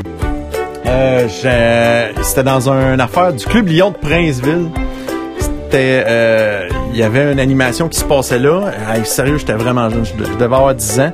Puis j'écoutais euh, le Zoo avec Dr Gangrène puis tout ça. Puis euh, quand t'es 10 ans, tu, sais- pas pourquoi qu'il faisait ah, ah ouais, embarque sur mes cuisses, hein, on ira pas vite. C'est ça, Dr Gangrène. Fait que moi, je me mettais à faire plein d'imitations au micro. C'est la première fois que j'aimais ça faire rire le monde dans la salle. Fait que je faisais des imitations. Puis quand t'as 10 ans, quand t'imites un mongol, asti que c'est drôle. C'est drôle, là. Fait que je gars, je suis un mongol. Et là, il y a quelqu'un qui vient me taper sur l'épaule qui me dit Ouais, euh, c'est juste que, tu vois, les parents là-bas, ben, leur enfant est handicapé. euh. Que je m'en rappelle encore, c'est la honte de ma vie. J'étais allé voir, j'étais désolé. C'est la première fois que je me suis rendu compte que quand tu fais de quoi au micro, que tu vas blesser quelqu'un sans, sans faire exprès. Fait que euh, c'est ça. Ça, ça, Je m'en rappelle encore. Raconte-nous un moment euh, surréaliste que tu as vécu en onde. En onde, des moments surréalistes. Il y en a tellement, mais c'est le genre de patente que j'oublie. Euh, moi, c'est souvent quand t'arrives, tu prépares, tu prépares, tu de quoi, puis finalement le téléphone sonne, c'est quelqu'un qui sort de nowhere qui va, qui va embarquer ou, euh, ou euh, tu sais que j'ai préparé de quoi, puis euh, je te dirais le surréaliste là souvent, c'est je partais des concours de joke en ondes, puis euh, les lignes sonnaient à côté, puis là c'était les blagues euh, qui partaient, je pensais d'en avoir deux trois, mais finalement j'ai fait deux heures de show avec des jokes. Puis euh, la joke qui m'a qui m'a tué le plus là, c'est une joke qui se raconte pas, mais je vais la raconter. Elle me fait tellement rire. C'était à l'époque j'étais sur XM 172, sur le même canal que Jeff. Puis euh, c'était un gars qui fait, il fait juste Hey le peu, tu te qu'est-ce que ça dit deux grosses? Je je sais pas. On s'en calisse, c'est deux grosses.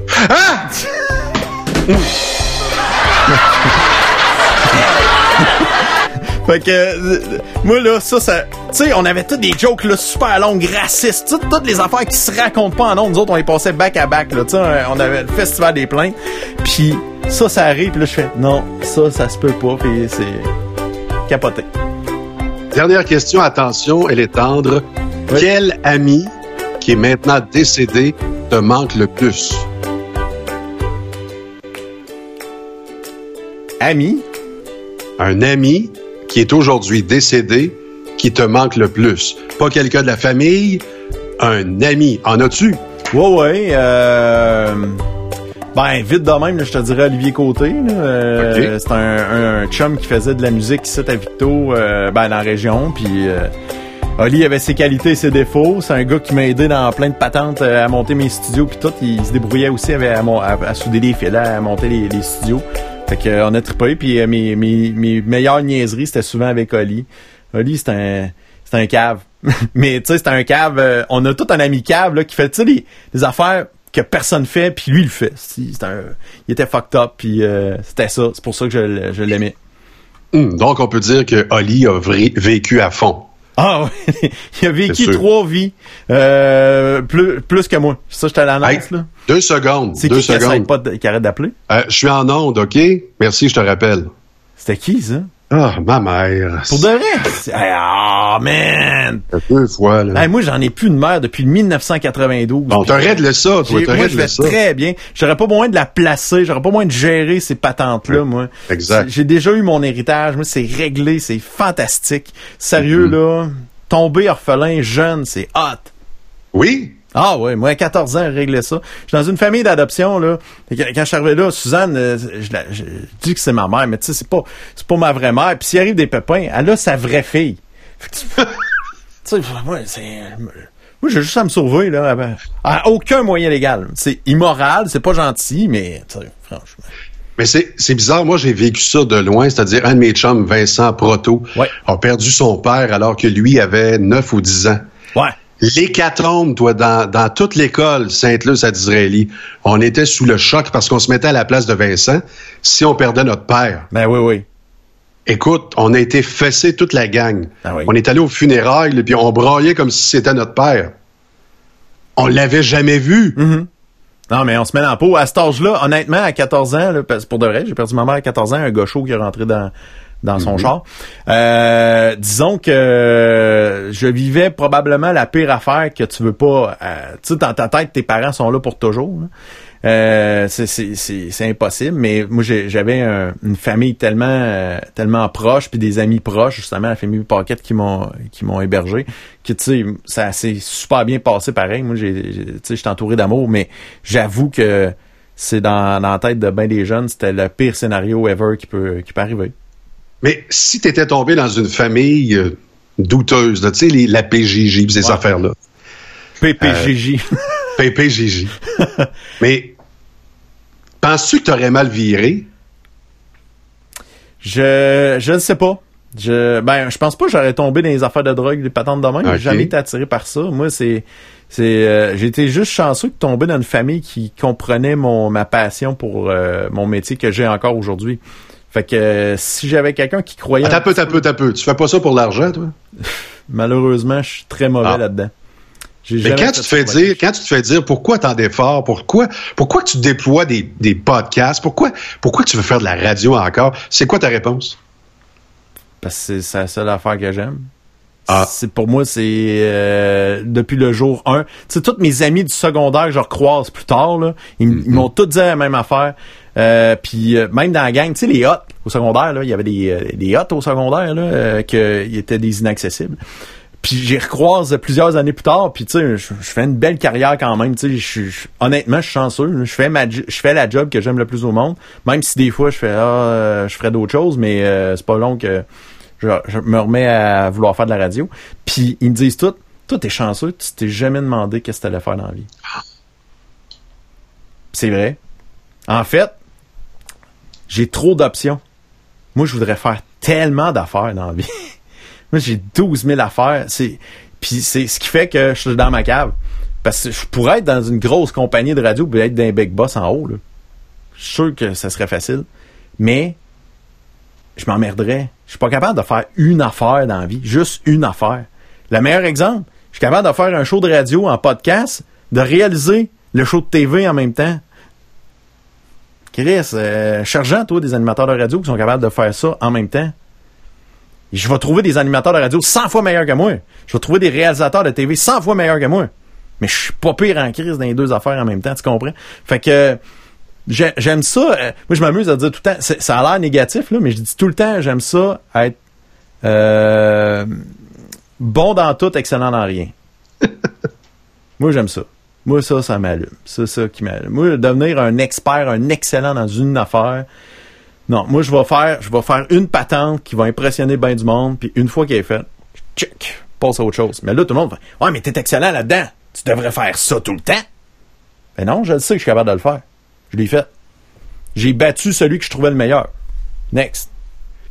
Mais tu me fais penser à Alex Leblond. Je sais pas si tu connais Alex, il travaille à Choix.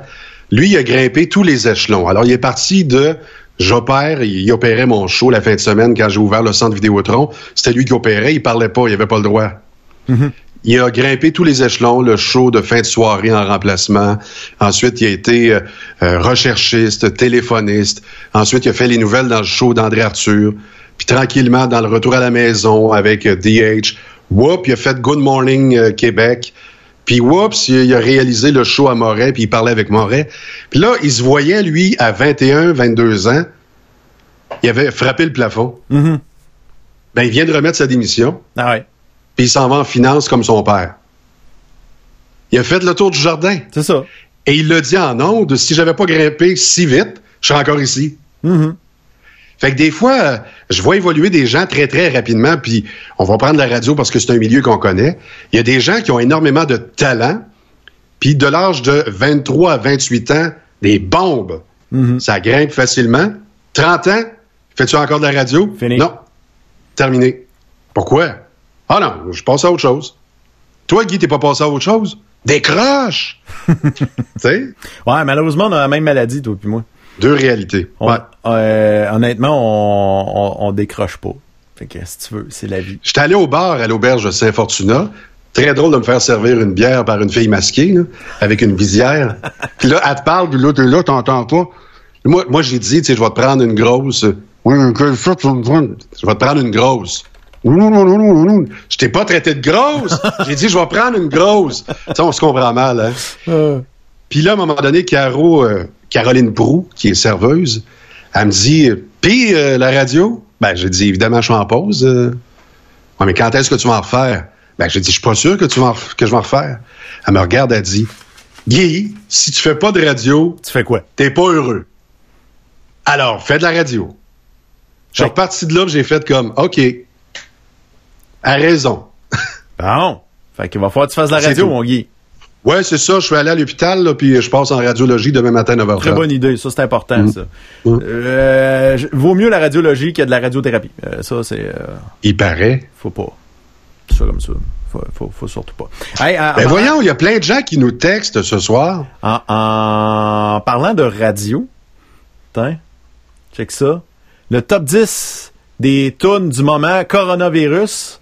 En numéro 1, Don't Stand, Don't Stand So Close to Me, The Police. Très bon. Too Much Time on My Hands, The Sticks. Dennis Young. Dancing with Myself, Billy Idol. Oui. Keep Your Hands to Yourself, Georgia Satellites. On est Satellites. On est très seuls. 5. You Can Touch This de MC Hammer. Hmm. Oui. Moi, c'est une liste qui me fait bien rire. Euh, I Think We're Alone Now de Tiffany. Ah, très, très fort. All by myself de Eric Carmen. Ou Euh, Céline Dion. oui, aussi, mais la version originale, s'il vous plaît. Euh, Don't Come Around Here No More de Tom Petty. Ah, tu vois, celle-là, je la connais pas. Non, mais le message est très clair. Euh, I ran so far away. A Flock of Seagulls. Yes, et la- le méga classique de Heart avec Alone, bien sûr. Ça, c'est, Yes. ça, c'est des méga succès. Les deux sœurs Wilson, une qui est plus enrobée que l'autre. Que j'ai vu les deux filles, je les ai vues en show. C'était au PJ, le pavillon de la jeunesse. Ouais. Puis le pavillon de la jeunesse, le son est pas très très bon. Puis ils sont arrivés devant tout le monde, puis ils ont poussé la première chanson. Puis là, Nancy Wilson a carrément dit Veuillez excuser la sonorité. Ah! Elle s'excusait du son. Mais elle dit On va faire le show avec notre cœur pareil. Ah. Heart. Oh! Ça, c'est bon. C'est de l'humour drôle. c'est de l'humour drôle. Ah, je suis dégoûté. C'est la première année que je pourrais pas aller à Bora Bora à cause du COVID. Habitude, c'est à cause de l'argent, mais là, à cause de la COVID, j'y vais pas. Oui. J'ai hâte d'y aller au PCU, moi. Non, Ouais. au PC. Au PC. Bon, fait que euh, là-dessus, mes chers amis, euh, ne manquez pas euh, l'épisode de jeudi prochain euh, à 20h si tu es abonné au câble Vidéotron dans la région de Victoriaville, euh, au 9 sur Elix, au 609 sur Club Illico. Si t'es abonné à Sojotel par la fibre optique de Sojotel, entre autres, vous êtes chanceux, vous autres, d'avoir la fibre optique. Moi, à Arthabasca, je peux pas l'avoir, la fibre optique. Ça te donne une idée. Il y a des petits villages avec 12 habitants qui ont la fibre optique. En tout cas, Sojotel, c'est au 2 à partir de 20h. C'est vraiment intéressant. Tu vas voir euh, l'entrevue qu'on on a eue avec Lydia et la gang du Parminou et l'entrevue qu'on a réalisée hier avec euh, Céline Rousseau de Tourisme Centre du Québec. Ça va être vraiment intéressant. Manque pas. Hey, en passant, est-ce qu'on peut t'écrire pour faire partie de l'émission? Ben oui. Si t'as des idées, si t'as des choses, si t'as des sujets que tu veux m'aborder, il y a pas de problème. On est bien ouvert. Je suis en train de me monter une petite banque de collaborateurs. Là, j'ai Well, j'ai Lydia, puis euh, j'ai plein de monde de même qui, qui, euh, qui aime Hey, ça. j'ai Luc sujets. Ferland qui dit j'ai capoté. vrai? Vraiment bien aimé mon expérience. Pour vrai? Luc, ouais. Tabarouette, il va pas bien, Luc, hein? D'après moi, t'es un peu sénile. Pourquoi? Ben, je sais pas. Euh, faut, être, faut être particulier pour aimer ça. Faire des podcasts avec moi, là. Non, mais c'est le fun. Je veux saluer Yves Charlebois, qui est maire de Saint-Ferdinand. faut l'inviter aussi. Ah ouais? Ah, Tout le monde veut faire le podcast. Il nous reste Éric Lefebvre à convaincre. Pas tellement. Euh, Bon. Éric Lefebvre, j'ai eu. Là, j'ai une réponse beaucoup plus précise. De Ah. Turge, de Pierre-Luc, de hier. Ouais, ouais, parce que, tu sais, c'est tout le temps, ouais, ouais, ah, ouais, ouais, t'en revenais. Puis là, finalement, j'ai réécrivais. Puis, ah, j'ai oublié. Que là, il m'a marqué. T'as peu, je vais aller lire. T'as peu, ça ici. Ça vaut vraiment la peine, euh, cet échange-là. Faut juste expliquer qu'on parle à Alain Rayus depuis le début de la pandémie. Ouais, Alain, Mais, hein. mais on a de la difficulté à avoir notre député provincial. Mais je peux comprendre. Mais je comprends aussi. En début de pandémie, là, quand ils font, ouais, on aime mieux pas mélanger le message, déjà, Exact. que le message qui vient du PM est limite, là. On Parce pas. que j'ai j'ai écouté les autres radios, j'ai écouté la télévision, Ouais. j'ai regardé et j'ai vu que les autres députés, s'ils ont rien à dire, genre euh, faut que tu sois ministre des Finances, au Trésor, euh, que tu sois euh, au sport euh, ou que tu sois en tourisme, si tu es whip du gouvernement, et c'est ce qu'il est. Mais moi, j'aimerais ça savoir de l'intérieur comment ça se vit. Est-ce qu'il y a de la discipline à faire, notre ami Eric? Ben, surtout que c'est lui qui a fait la discipline. C'est Ouais. lui le whip. Fait que ça va être intéressant. Donc, Pierre-Luc, il me dit, je t'ai pas oublié, t'es dans ma liste, je te reparle aujourd'hui demain. Fait que là, salut mon ami, est-ce que vous enregistrez la semaine prochaine? Oui, on est en direct à tous les lundis et mardis, c'est fantastique. Oh my God! que là, euh, j'ai dit yes, fait que tout ça. Mais sinon, si c'est pas possible un lundi soir, parce que je sais, Eric est super sollicité, puis Eric c'est un gars très présent, très proactif. Il en, euh, honnêtement, il en a aidé des organismes en titi euh, dans les dernières semaines. C'est vraiment euh, quelque chose. Fait que Et on aimerait faire le tour avec lui aussi, savoir qui en a bénéficié. Exact. Fait que finalement, on va enregistrer jeudi le 9 dans l'après-midi, toi puis moi, Guy. On a un rendez-vous avec Eric. Fait qu'on va enregistrer ça, on va diffuser ça le lundi d'après. Euh, puis euh, ça, ça va être le fun. Donc, si vous avez des questions pour Eric Lefebvre, le député euh, de la de la CAC dans Arthabasca Érable, ben euh, Érable entre parenthèses, ça n'a pas passé. Ça n'a pas passé. C'est juste la MRC d'Arthabasca, mais on met mm-hmm. érable là-dedans. ah oui. Ah oui, donc, oui, donc, oui, donc. Soyons proactifs. Fait que tu te gênes pas tu euh, c'est ça, tu nous écris, fait que ça va être vraiment le fun. Puis je, je, puis il m'a dit qu'ils ont Pierre-Luc et Eric m'ont dit toutes les deux qu'ils avaient très hâte de faire le podcast. Fait que ça, ça va être le fun. Tu sais, ils l'ont vu là, ils sont pas câbles, ils savent que ça va être le fun. Ça va, ça va être ah, beau. Je sais. Fait que est-ce qu'on sera le premier média électronique qui va l'avoir en entrevue? Ah ça Peut-être. Je suis pas dans le domaine de la concurrence là. Non? Si jamais la nouvelle là, si jamais la radio là avant nous. Ben, je, sais que la nouvelle, il y a eu un papier avec. Bon, euh, excellent. C'est fantastique. Non, non, moi j'aime ça, c'est c'est le fun. Fait que ça va être relax, ça va être cool, ça va être bien le fun. Fait que Moi, je me dis une chose, je poserai pas les mêmes questions qu'à la nouvelle, je poserai pas les mêmes questions que Hugues Laroche. Non, c'est ça. J'ai mes questions à moi. C'est ça, exact. Puis je pense que les gens commencent à comprendre qu'on se prend pas au sérieux. C'est parle, parle, genre, jase. Hey, s'il y a quelqu'un qui nous prend au sérieux, c'est que décroche. Mm passe à autre chose. On n'est pas. T'es une binerie, nous autres. Mais une binerie, ça coche! Ah! Tabarouette. Hey, salut! Bonne, euh, bonne semaine, on s'en parle lundi prochain. Salut, mon Guy. Au Canada, terre de nos aïeux. C'était, c'est tellement beau. parle, parle, change, avec le PC copain.